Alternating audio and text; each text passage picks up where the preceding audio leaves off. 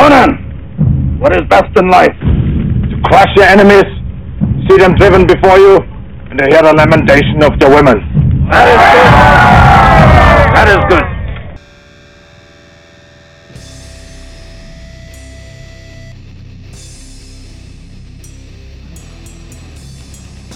Flying Monkeys Wargaming Podcast, where wargaming was easy if your mom. Your host Bam here, and tonight the whole crew is here. Fresh off of Midmo Maelstrom, everybody except for Sean, he's a little bitch. But first off, join us tonight. Sexiest thighs in Warhammer 40k.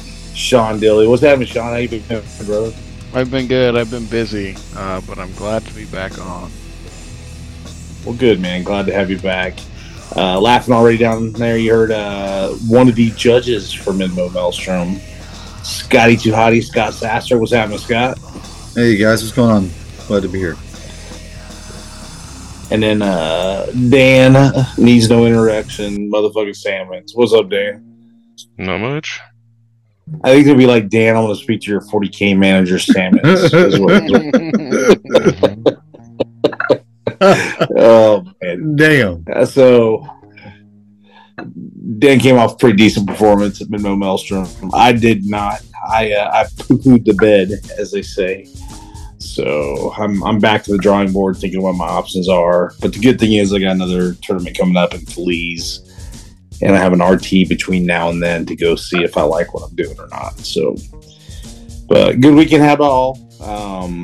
Let's just start off with kind of going around the horn and maybe getting some takeaways from Midmo Maelstrom. And then the subject matter of tonight will be basically win percentage, battle points, how tournaments scoring and placing, and the pros and cons and what we think about it.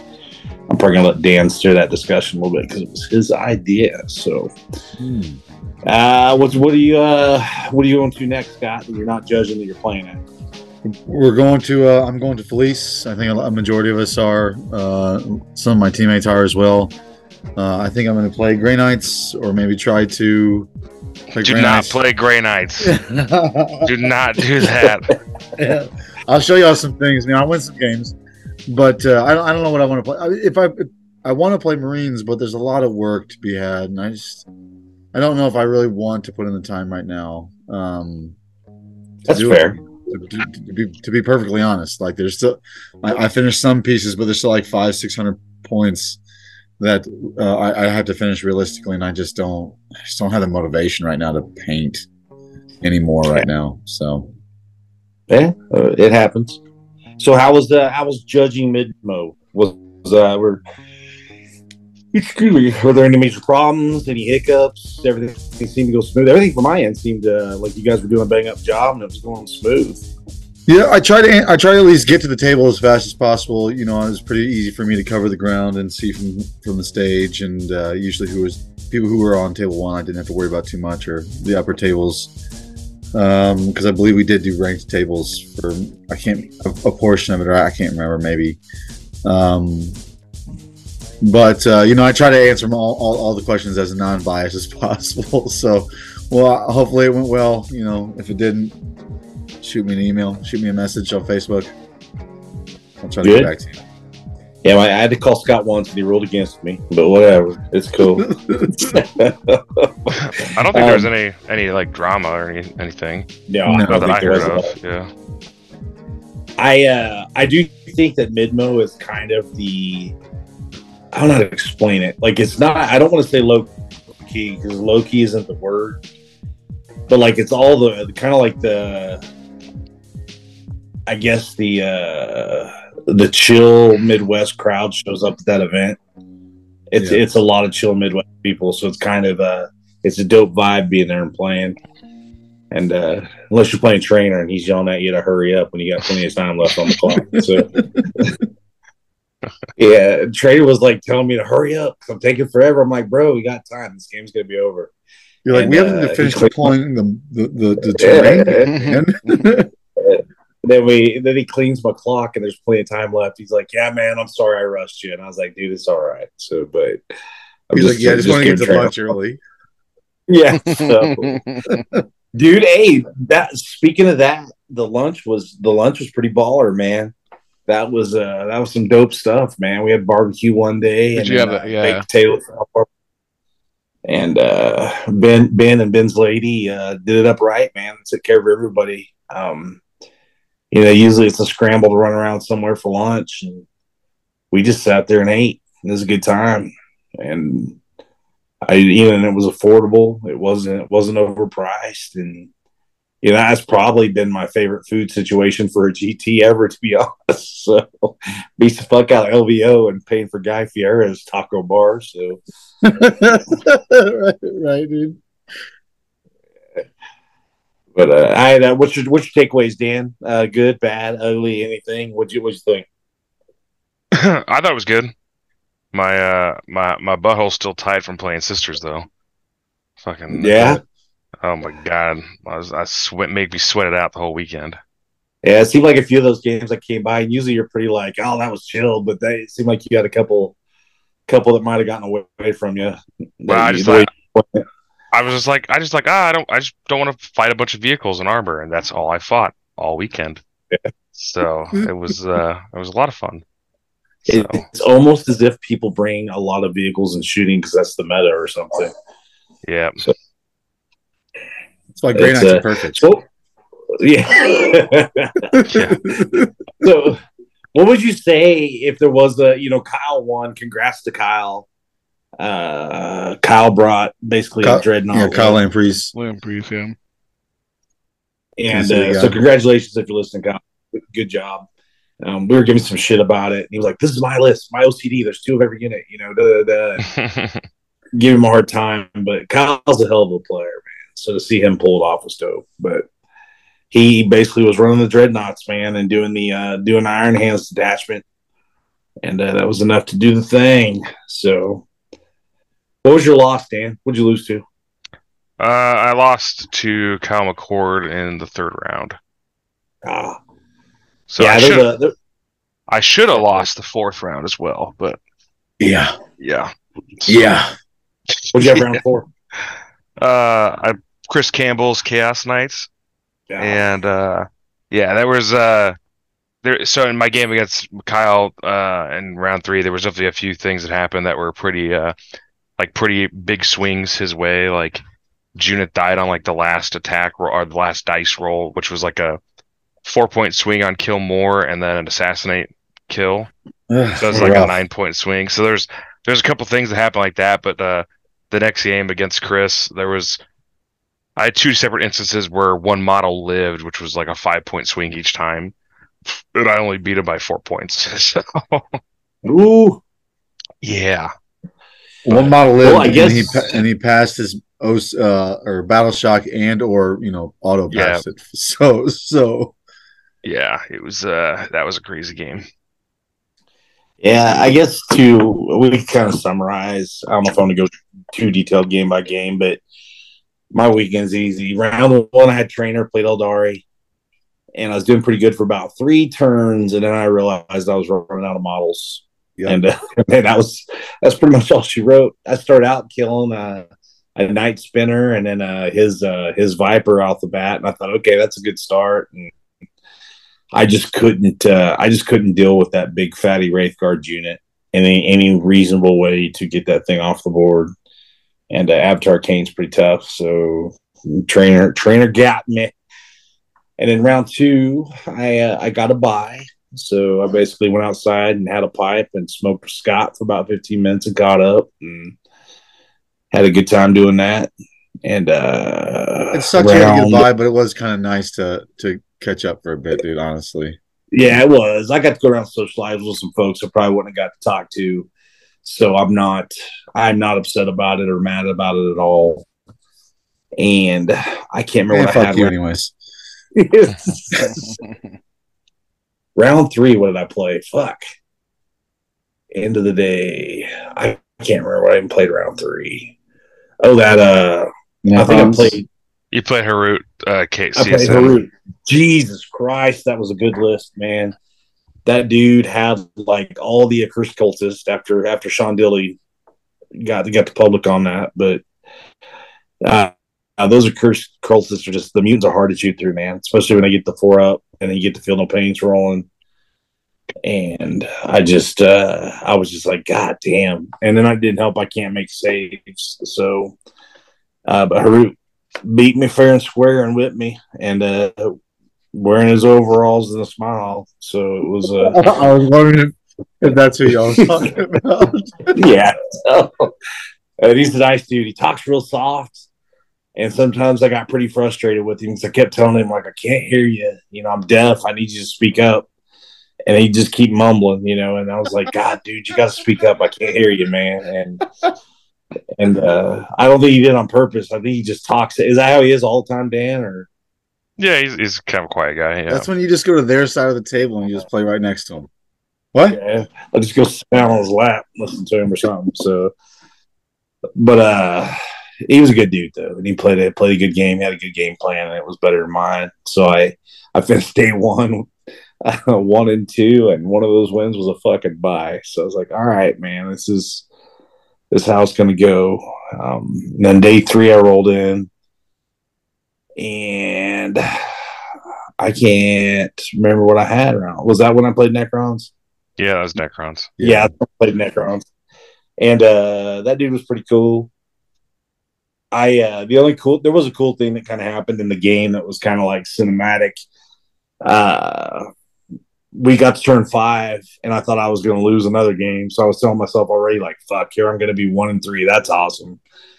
And it was the one with the place and the objectives in no man's land. And I had control of 2 of the 4, and he had stuff on 1 objective. And basically, I strung scouts out so I could hold. I had to basically kill some immortals off of a unit with a chaplain, and all he had left on his home field objective was one of the healing robots, the big beep boop that like lets you regenerate extra dudes, something. Yeah, was sitting on his home field objective, and I drew for round 5. I drew like whatever the storm home field card is. God dang, what Storm Hostile Objective. Storm Hostile Objective. And I thought, like, man, if I can get Ragnar back there and kill that thing, I can get 8 points. And so I advanced Ragnar, rolled a 5, so he moved like 11 inches. And so I only needed like a 4-inch charge, then charged him with Ragnar and basically just beat his butthole in with it, you know, and wound up being a big swing because it was like 8 points for the one card and a lot of points for the other.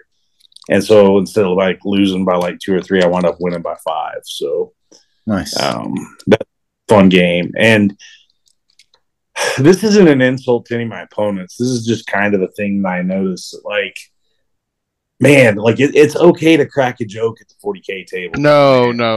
It's okay. Oh, yeah, dude. To have fun playing 40K. I wound up, you know, with all like Trainer's pretty serious when he's playing, which I know Trainer outside of the table, so like I wasn't too worried about him. But like the other dudes, like nobody wanted to joke, nobody wanted to laugh, like nobody wanted to have fun. So I was like, I'm going into game 5 without any opponent that like wants to have a chill time yet, you know, or laugh. And like, Scott, you know, I'm not drinking. So, like, you know, there's no alcohol or anything. Like, I'm thinking, like, come on, man, just one little jokey joke out of somebody.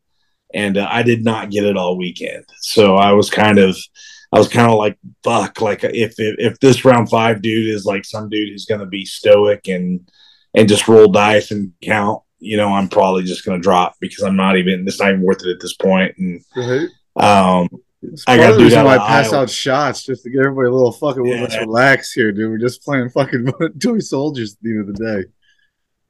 But I got a dude out of Iowa that's friends with Josh Thomas named Jeff. I can't remember Jeff's last name, but dude, he was him from the gym. You know, like him and I can't remember. Like I said some quote from like Step Brothers or something, and like he started joking back, and next thing I know, like we're singing songs and laughing and.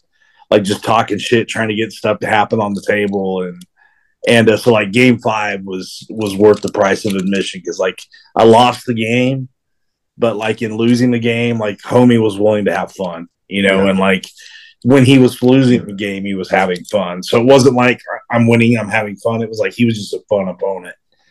And we had some swings back and forth. And there was a point where I thought I could win the game. And then I couldn't kill the fucking, what's the shark orc guy?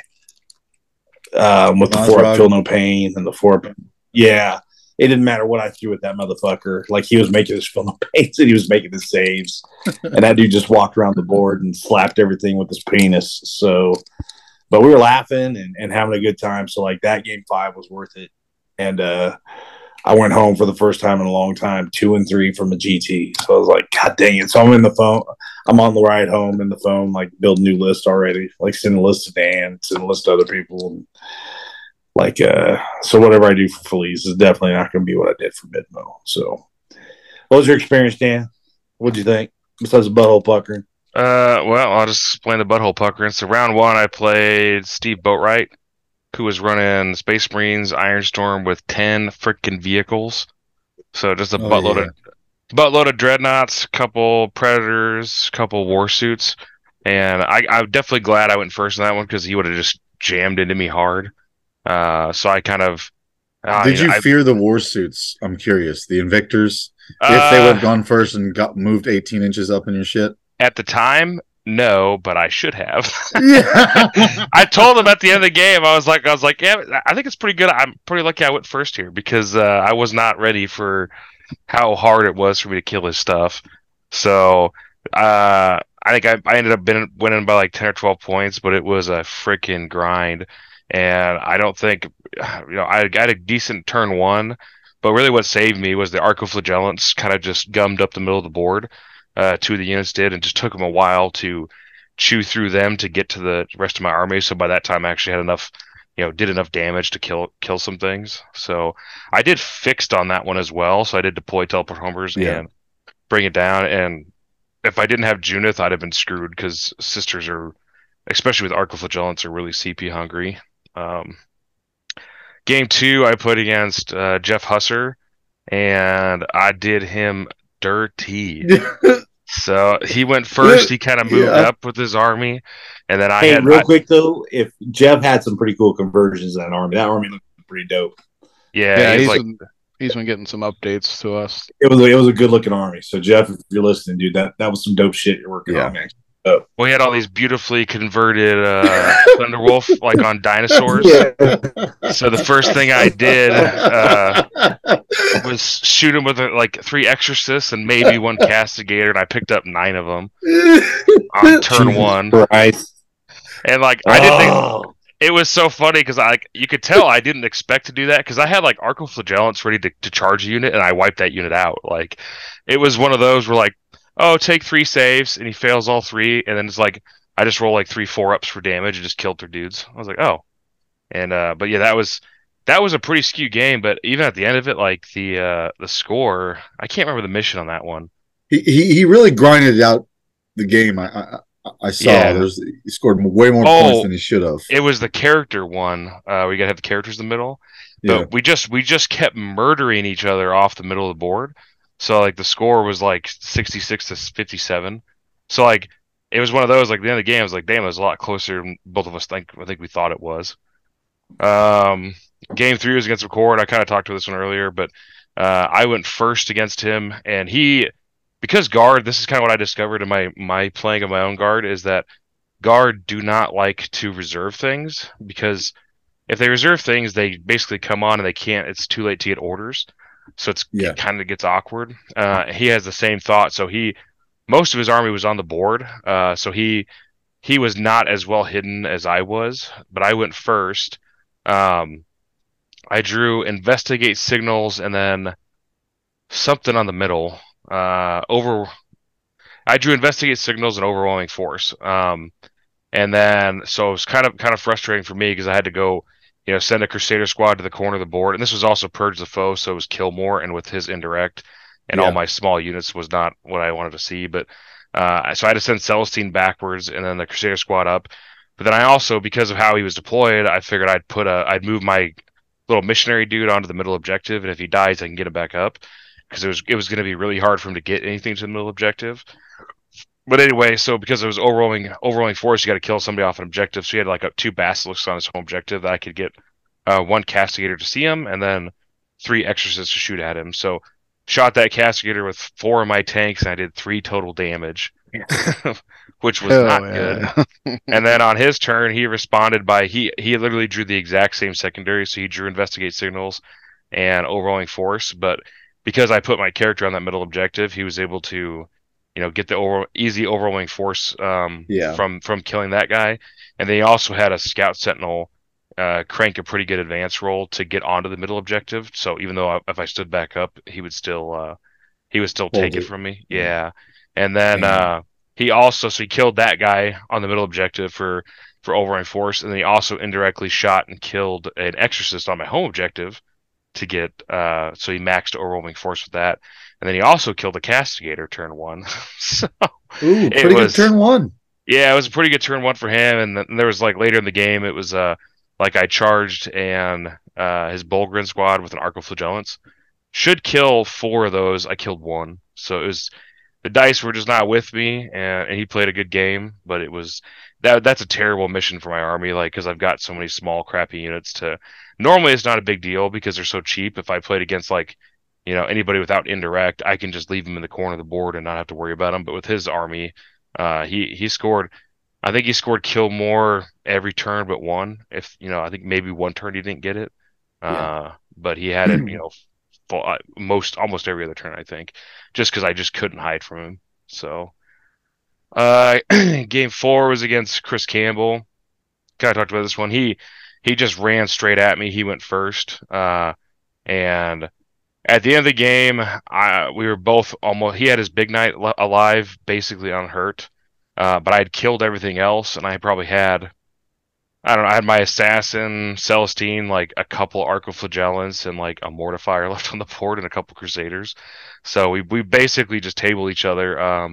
The big thing is we both took fixed on this one. So I took Bring It Down and deploy Tailbone Harmers. He took Bring It Down and Engage. And he had 1 turn. I think he got a big Engage. Well, whatever happened, he was winning pretty heavily early game, but late game he kind of stalled off on his engage because I just had killed enough stuff, and once his Nurglings died and stuff like that, so he kind of stalled out on scoring engage, and I was able to get enough primary at the end of the game for all the primary that I missed at the beginning of the game, so that was extremely close, and I really probably should have lost it.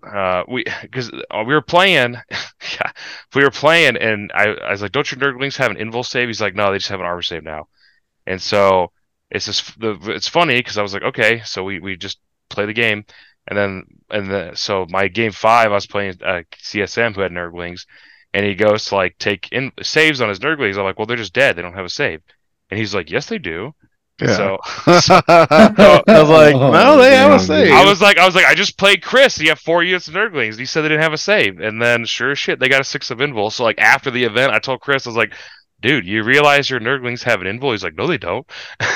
So he was like, oh shit. So, but yeah, it was a really good game. And then, the last game I played against Steve Larson, who was running kind of a combo CSM list with 2 Accursed Cultist units and a Chosen unit. This is the only game the whole weekend where Celestine actually did something useful. Made her money back? Yeah, she went and he went first and moved up, and he kind of had an Accursed Cultist and a Forge Fiend kind of right next to each other, basically. So Celestine went in and charged both of them. So I just tagged the very edge of the Accursed Cultist unit. So when they piled in, he didn't get that many attacks on her. So Celestine like charged in turn 1, and basically held him there for a turn or 2, like this Forge Fiend and this Cultist.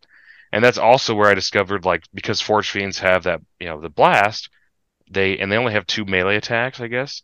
They cannot fight themselves out of combat, which is kind of awkward. So I kind of held up that flank, and then the other flank ate two Arco-flagellant units to kill his Accursed Cultist unit. So, and then we just traded back and forth in the middle of the board. But like at the end of the game, he had a Forge Fiend that was stuck in combat with a Mortifier that he couldn't kill. He had a Land Raider that was stuck in combat with Rhino that he was having trouble killing. So it was one of these where I just kind of had him, locked in combat where he couldn't really do much, and then I was kind of taking over the board. So yeah, but his list was decent. Like the Vindicator, he popped Armor Contempt on that thing and cover. It took my entire army to kill one Vindicator. Basically, it took, I don't know how many tanks shot at it, but at least probably 4 or 5 tanks, and that's with hunter killers too. Ooh, just to kill that guy. So I didn't even try to kill his Land Raider because I was like, frick this. So that's where, if you're a T11 vehicle, I just kind of tried to ignore you most of the time. But no, it was a good game. I ended up winning that one by a fairly decent margin. So what place did I leave you at? Left me at 5th. Nice, congrats. Yeah, but no, you see Isaiah went 4-1 as well. He did, man. Yeah, dude. My dude did the thing. I was pretty proud of him. So you got that submarine going. Well, you know, take it like however you can get it, man. Yeah. Can't pick your opponents. Just got to try to win the ones that throw at you. So. Yep. That's right. Poor Brett Sammons. So I saw his win percentage got him from his opponents. But speaking of which, segueing into it, wouldn't talk tonight about that. Dan, you had some thoughts, some commentary. I'll let you lead the discussion, and I'll follow along. So there was some discussions. They did opponents gain win percentage for the rankings at it, and then there was just some discussions after that, which is why we're talking about it. So in my view, there's we got pairings and we got rankings, and I think for the most part, everybody basically agrees that pairings, the way we were kind of doing them at Lord Marshall events of doing a random pairing, is kind of the way to go. So it keeps the gaming out of it. It's very similar to what GW does, except if GW does win path and then random. So what that means is if you basically you're paired up against people who lost the same times you did. So like say Bam lost his round 1. And I lost by round 1, then we would be in the same pool of players to play each other, even if we're like in round 3. So if we both won or lost our first game, then won our next game, and say we won our next game, then you're in that same group to be paired against each other. It's all kind of depends on when you lost is when you get paired, which is kind of it kind of works for GW system because they have a top cut.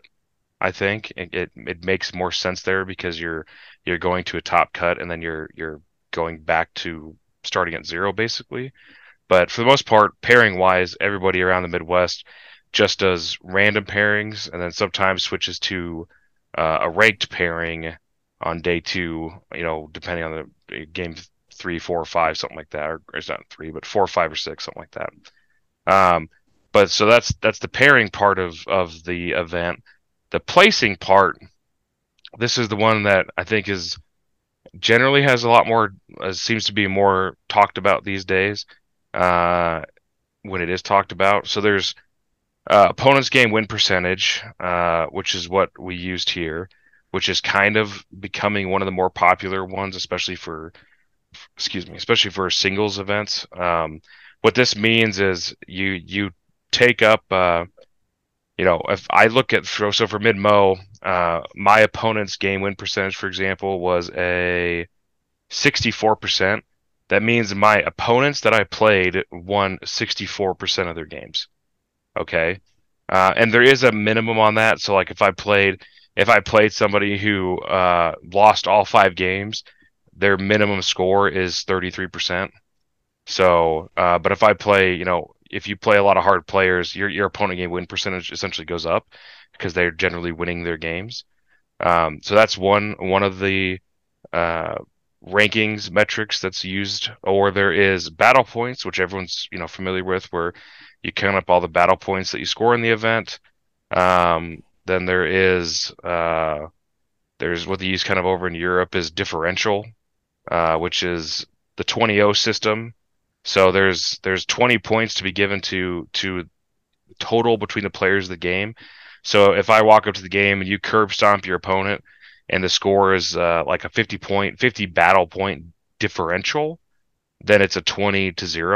But if it's like a 5-point game, so if the final battle point score is, 80-74, then it's, because the difference in the scores is so small, then it's like an 11-9 win. So those are kind of the three main ones that are used, unless you guys are familiar with anything else. No. So not that important. This is kind of so. Yeah. After I mean I've pretty much played all of these at some point or the other, and they're all flawed in their own ways. But the way I look at it, so let's just talk about differential as the first one.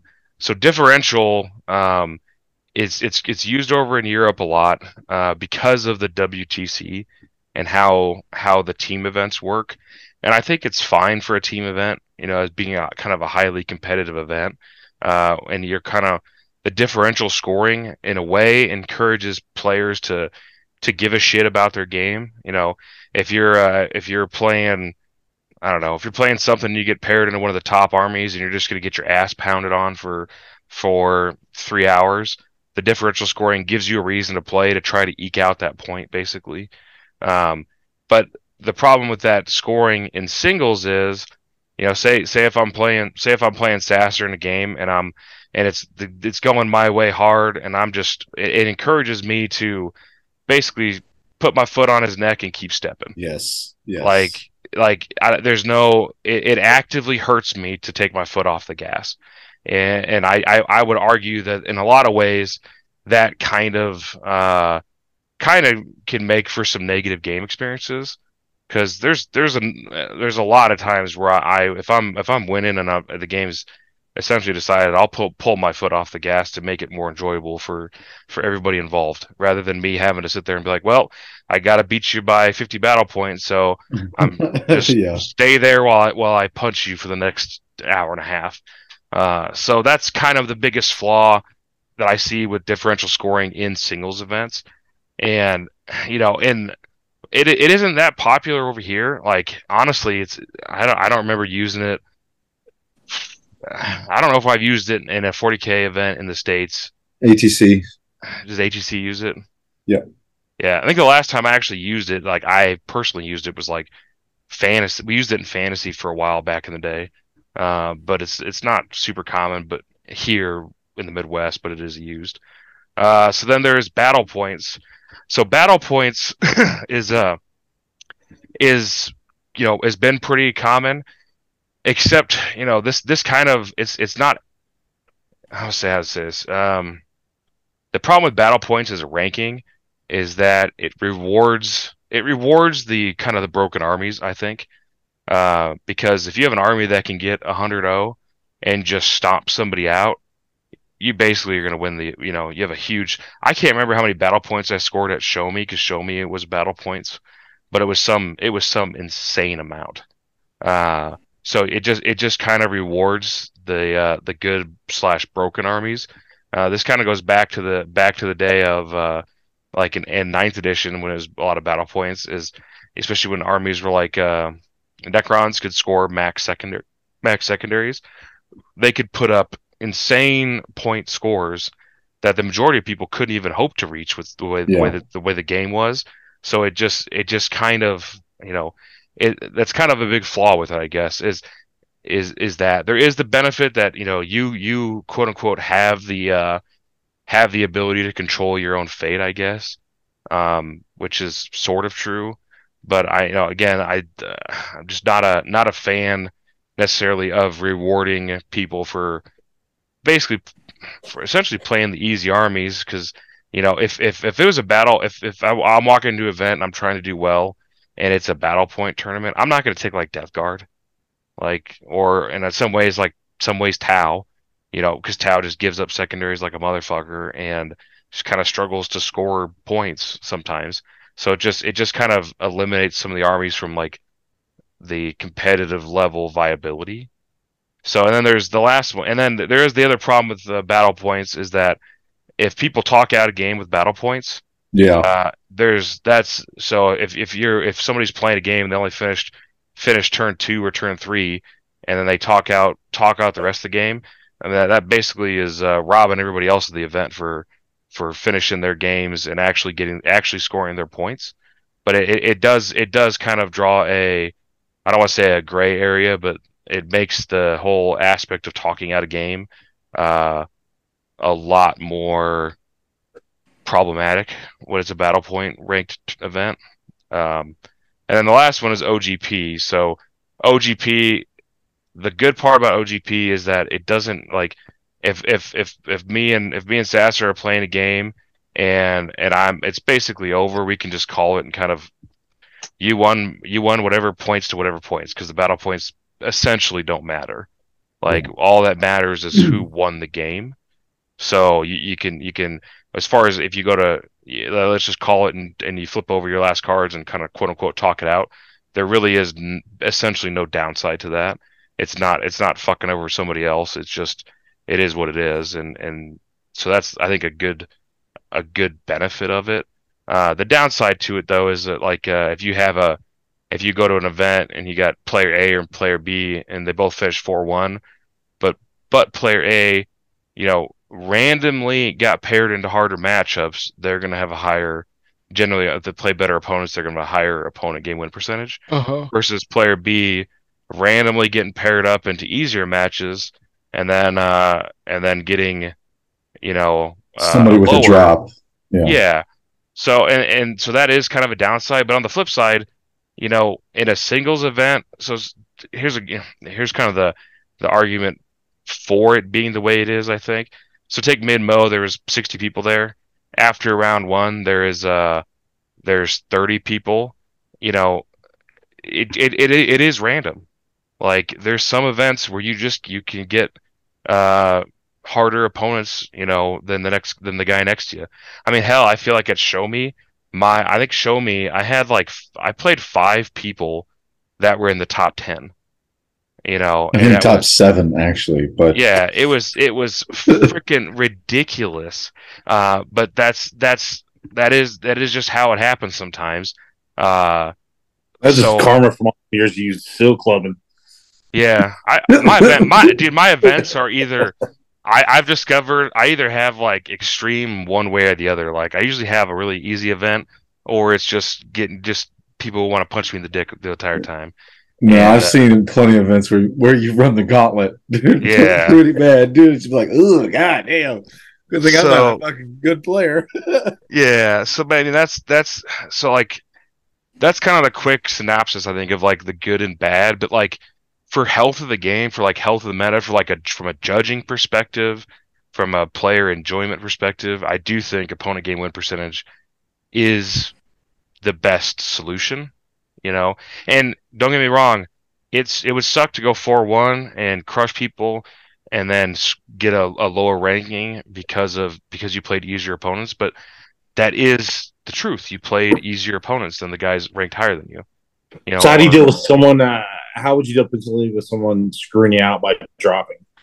So that's, like, the weekend of your dreams where you went 6-0, but, you know, your round 2 opponent just dropped because it wasn't their weekend. You know, they do have that minimum in there. So, like, say I play Joe Schmo, beat the shit out of him round 1, and then he drops. He's still gonna. The way the BCP is set up, he still gives you a 33%. Like, he won a third of his games. So there is a minimum floor that is built in the system to prevent that. Because that is, if that wasn't in there, then there would be a big problem, because you could definitely fuck people over. And I've had that happen to me when I played War Machine, where I played and they didn't have that minimum in there. So I played a guy, he lost his first game against me, decided to drop to watch people. And I ended up missing the cut because of my tiebreakers, because of the opponent game win percentage was too low, because he counted as a goose egg, a big 0, rather than, like, a third. So I think the fact that they have a third in there kind of helps even it out, which is why when you look at opponent's game win percentage, if you look at people, like, throughout the event, like the placings, most people's, like, the win percentage you see people have, like, the highs get near 70 usually, or just over 70, and the lows are, like, in the 40s. because there is a minimum on it, you know.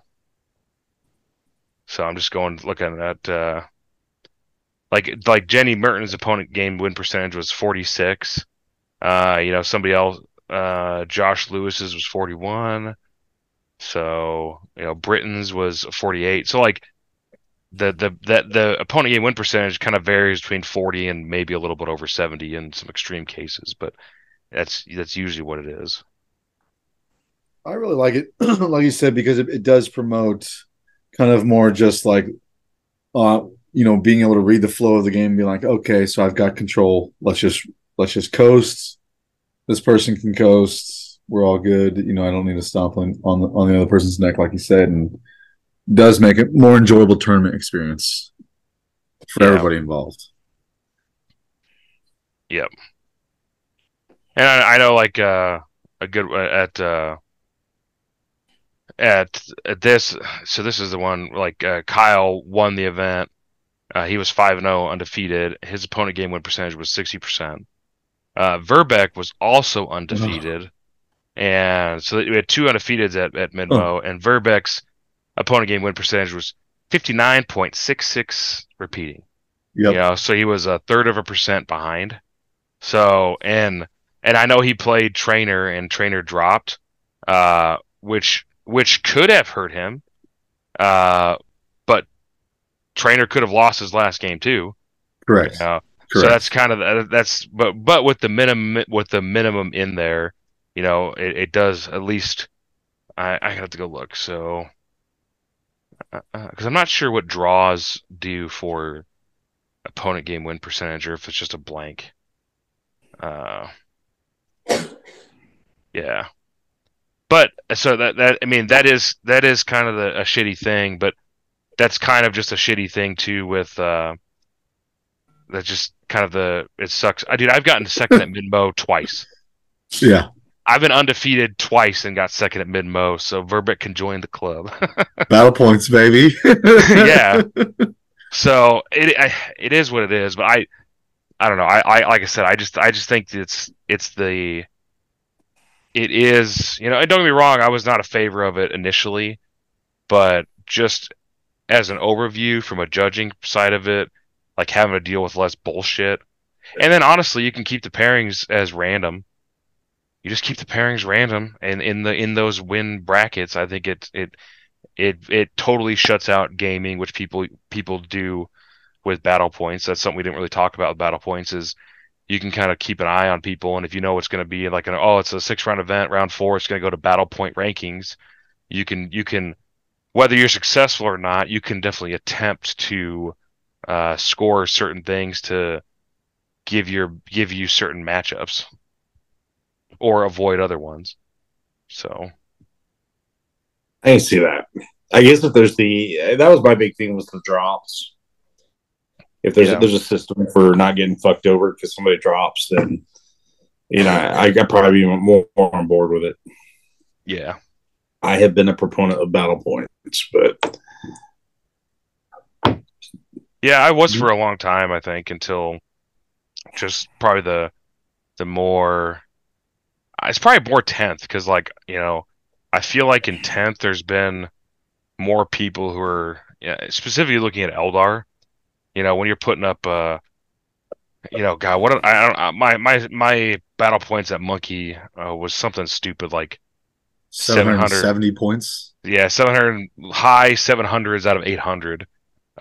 Just because I'm playing Eldar, yeah, you know, so it basically just like even though what I was 6 or 7-1, it doesn't matter if anybody else is 7-1. There's virtually no chance they're gonna be at that high of battle points because if they're not playing Eldar.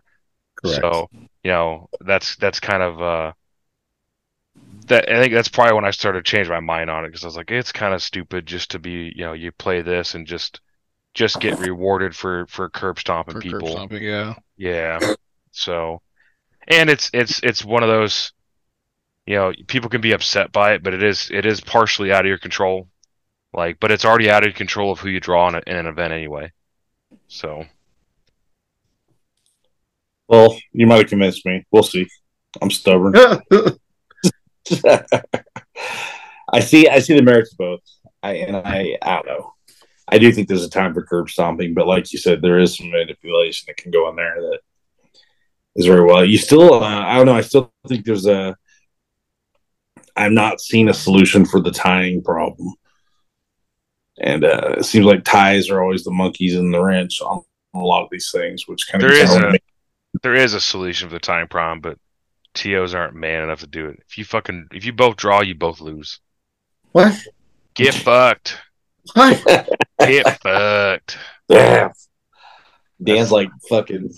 I mean, I think we only care. We only want winners. We only want winners. When we're all gaining the same amount of points every turn, or all gaining like equal points every turn, the math does sometimes math out when that many games are played to equal a tie. Yeah. Ugh. Fuck you guys. I don't care.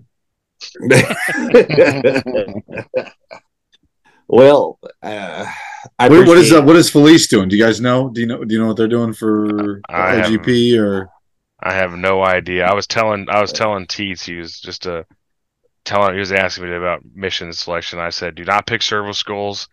Do not pick priority target. Fuck those missions. Yeah, don't. Yeah. But no, I don't know what they're gonna do. I don't know that it's been announced, but. I mean like kind of said, it is something to hopefully they will, because their pack's coming out here I think Friday, so yeah. So hopefully it's announced in the pack, because you know if you're going there and you're trying to win or trying to get high placing, knowing if it's a battle point tournament, for example, like if I'm gonna go and I want to try to get a top 5 placing, should I take sisters? Probably not if it's battle points, because they just don't score enough points.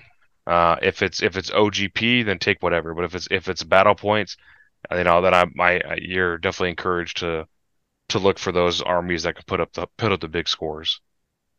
I guess that probably is one benefit of OGP, is you have a little more flexibility with your army. You just have to win rather than win by a lot. Yeah. Yep. I could tell you. Sisters do not win by a lot. All you don't matter, dude. As long as you gotta win. That's why I'm playing Grey Knights, baby. Coming, dude. Cam, that was the first thing Cam said to me when he got in the truck and we were driving back. He's like, because he thought about taking. He's like, man, I'm glad I didn't bring Grey Knights because there's the Grey. You're gonna walk in. They're gonna drop these five dreadnoughts against you, and it's like, well, good game. We can't do shit against that. So. Well, also depending if people start adopting the the Atlanta FAQ, there's some pretty big stuff in there that would. Well, it's big. Is that similar to the like eight-man FAQ?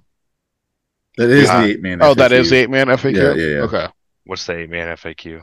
The 8-man team event, I think that's what you're also talking about, is the Art of War, or is it the Tampa FLG or GW? Was I know for the Atlanta event, GW put out an FAQ. Okay, the World Champs, Champs, and there was some pretty. Most of it's fine. There's a few things in there I don't agree with. There's some of it in there that I wasn't aware that was like apparently. So like Grey Knights have the Mist of Deimos if somebody comes to the 9 inches. Mm-hmm. So, but the way that they clarified it is I can roll my Rhino or my Land Raider up 9.1 inches away to not trigger it, and then get out of the Rhino or the Land Raider, whatever. Say get out of the Land Raider. Okay. You can't use it.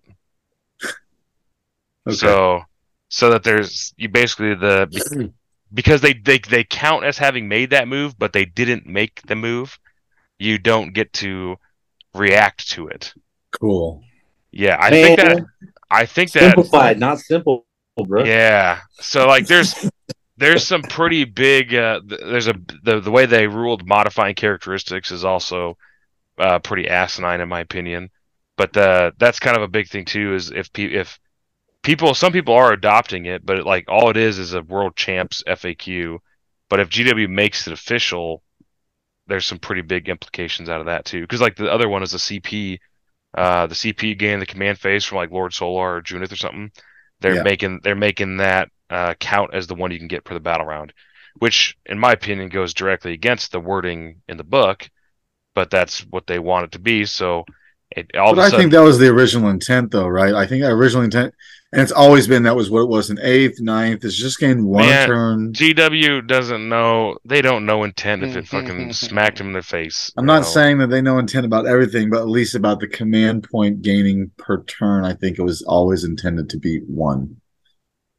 I don't know. Maybe not Blood Angels and Guard were doing it, but...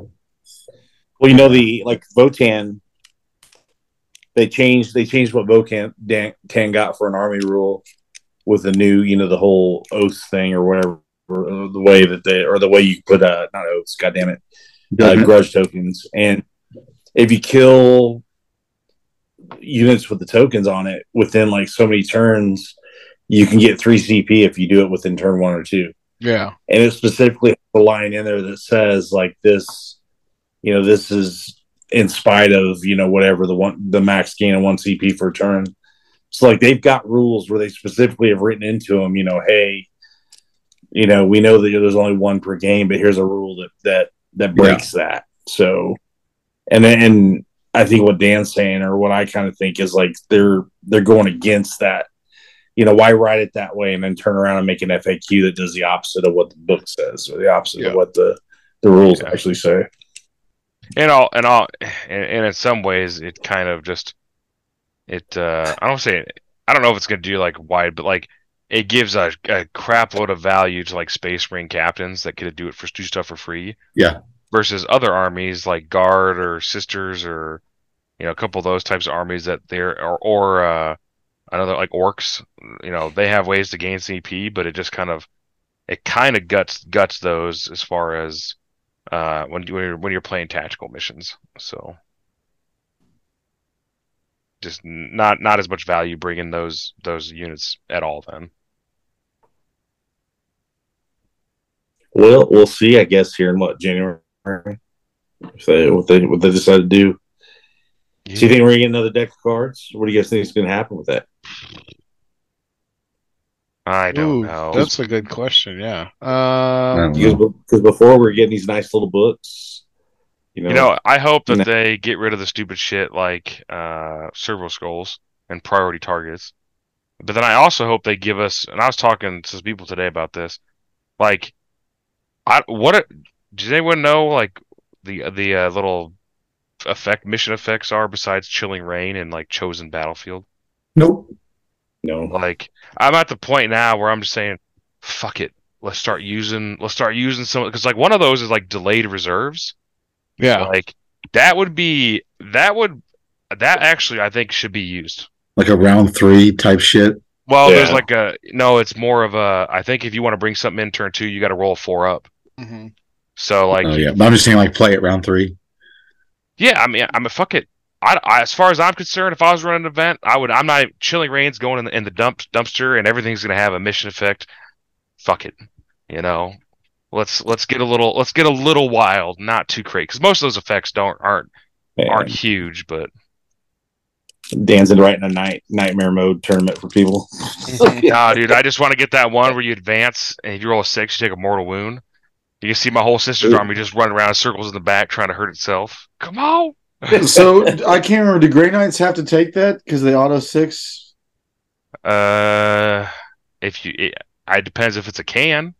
You don't roll the dice. It's just it counts as a 6. Then you probably don't. But yeah. I'd have to see the exact wording. But I don't know. There's some cool effects and some other stuff that I don't know. Feel like we should probably. It'd be nice to actually have some random abilities that probably don't do much, but. Give it a little more flavor than just Chilling Rain every time. The mysterious objectives begin. Yeah. What is it? What are mysterious objectives? When you could get +1 to hit against aerial vehicles, things like that. Fucking that one, right? Huh? +1 to hit and wound against Eldar. There you go. That'd be it. I'm down with that one. That's a good one. It's only if you roll a 7 and you get +1 if you're verse Eldar. Speaking of Eldar, Trainer. So it's funny. So Trainer and Bill, one of our locals, they played each other around I don't know, round three. I don't know. They played each other at some point. But the funny part was... Bitches. Huh? I said tied, bitches. Well, they tied, but like the funny part is they played a couple days ago. Like they did a practice game a couple days ago and Trainer won. So Bill took what he learned from that game and oh, yeah. at least improved on it. But it was funny because like you talked to Bill and his story about the game was Trainer got lucky as hell. And then Trainer's story about the game is that Bill got lucky as hell. But just based on Trainer was much more salty about it because I don't know. I was watching that game, and if anybody was wearing the face, it was Trainer. I looked over there a couple times. Trainer had the face on. I remember thinking like, "Ooh, I think Bill might be winning that game." Well, I didn't realize it, but it's like. Because they're all running the Wraithguard brick right now, and you need to Phantasm it. You can't Phantasm when you eat 3 battle shocks and you fail one of them. Oh. So he's like, I fucking failed battle shock, and I've lost my Wraithguard. But it's like a random. It's kind of funny because like only Tyranids can do that, but like you definitely could just like force the Wraithguard. On your turn to fail a battle shock and stop him from using Phantasm. Yeah, like that actually is honestly hilarious. So that you could like their main trick that they're doing, you can just have a good chance of just shutting it off and being like "fuck you." That's really solid, actually. Yeah, it's. I think that's why I think some of the Tyranids are doing fairly decent into that because they could just shut off Phantasm and be like, get fucked. Run away now, motherfucker. Yeah, when I played Trainer, he got him nowhere near the Hounds. So I couldn't... Because the Hounds didn't make him... Well, they count as characters, don't they? As psychers. Yeah, well, they have that Spirit Seer in there, so they count as psychers. Yeah. So whenever they shoot at them, they automatically have to take a Battle Shock test, and it's -1 because they're psycher. And I was like, yeah, he made sure they got nowhere near a board edge. So I can do that. That was my dream is if I play against Tau and they move Crisis suits up is to overwatch them with my Castigator because it rerolls hits against vehicles and then it causes battle shock. So you hit the Tau Crisis suit unit, you stop it from fire and fading away. Ooh, that's good. That's really good. That's the dream. That's one of the things I do dig about 10th edition is there's some layered shit that's kind of cool. I think it was when Scott and I were outside smoking during my buy round. We were talking about like 10th as a game is a pretty good game. Like the issues that they have, I feel like, are within the indexes and the disparities between the haves and the have-nots make it seem like it's not as great as it is. But I think it's really I feel like some stuff was thought out and some elements are pretty dope. Like I'm enjoying. You know, when I'm building army lists now, like who would have thought we'd be looking at, a stat called OC, on units when building an army. Or fucking GW. Right. And I've not even touched Battlescribe this edition. I pretty much just used my app. So and actually their app is pretty good. So yeah, I gotta give them a thumbs up on it because it's not been buggy. It's not been janky. It's like they actually took the interns off of it this time and put somebody that knew what they were doing in charge of building a fucking app. So it wasn't the same. Yeah. It clearly was not the same people that did the website, though. Oh God, everything's fine here. Fine here. I was traumatized the other day. I had no idea the website had updated because I wasn't paying attention to the team Discord, and I was at work just kind of chugging along, and every now and then I'll get like a restock order of something that is a web-only item, right? And retailers have to go through the web portal to get those web-only items if the customers order them. And I was like, okay, I'm just going to knock this out in 5 minutes and go get those restocks done. And I went to the website, and I was like, wow. Yes, I accept these cookies. Yeah. And I was like, man, what I thought was going to be like just 5 minutes to knock something out that was in my work day, I wound up taking like half an hour to try and figure it out. And I felt really old. So I was like, but I got to figure it out. So. Apparently they spent $6 million on that website and talk about a waste of fucking money. I've had to go there a couple times to look up something, and I absolutely hate it. So, well,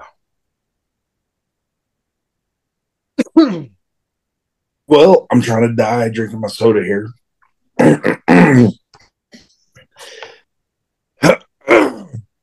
All right, you gonna make it? Yeah, I don't know, man. this might be it, guys. That's over, yeah. Oh, Lordy! Listen, Laura comes out with a defibrillator, just fucking hits him one time, dude. Yeah. Not yet. She's still sick. So I hope I'm not getting that crud, but that was for my drink. So, all right, guys, before I die, anything else tonight? Looking forward to Felice. Yeah. They have like a huge wait list. Good. Do they really?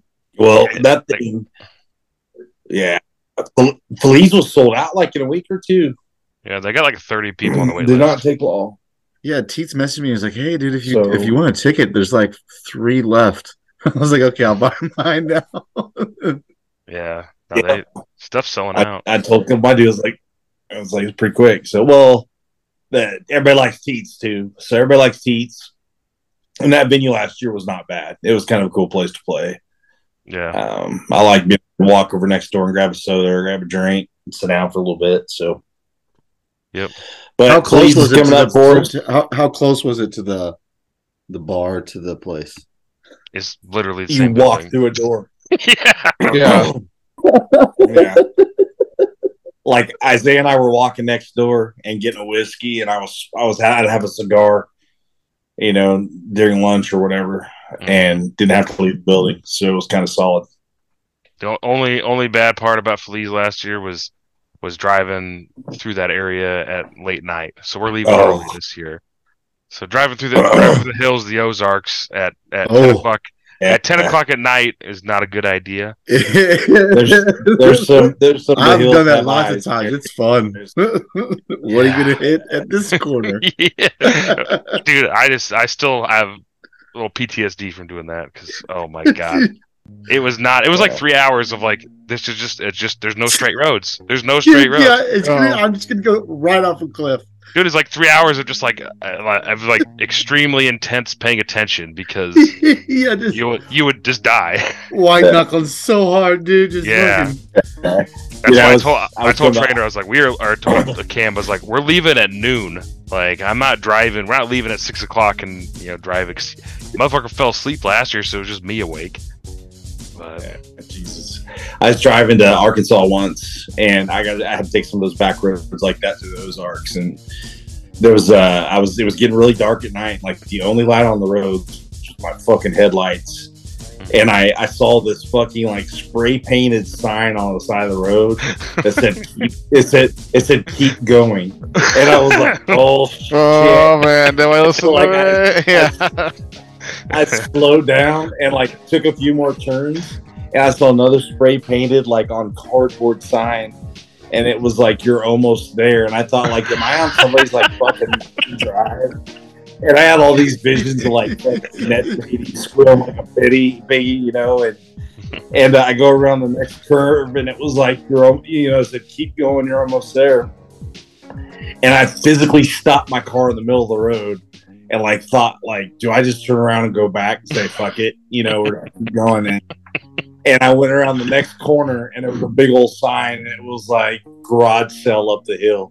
And I was like, man, I just spent like 8 miles sweating balls with visions of like mute hillbillies trying to rape me with your fucking spray painted signs. And it was a goddamn garage. Yeah,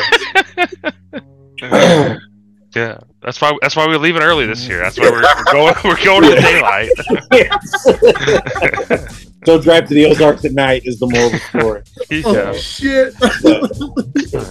Oh shit! But all right, guys, we'll go once around the horn and get out of here for tonight. Dan, you got anything else?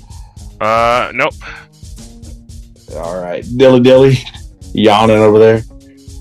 Yeah, right. No, Show Me Showdown tickets are up. Go get your Show Me Showdown tickets. They are less expensive right now. I don't know when that date changes, but 10th is being improved, so hopefully the event will be improved. And then the New Year's Knockout tickets are also available, so go look for those as well. Sweet. Scotty? Yeah, just Felice next month. I'm looking forward to seeing you guys again, and just tell your homies you love them. Absolutely tell your homies you love them. Remember, guys, if boarding was easy, it'd be your mom. Thanks for all the support. Thanks for listening. And look at this, we're dropping 2 episodes in 2 weeks. We're back on track. So thanks for playing that, guys.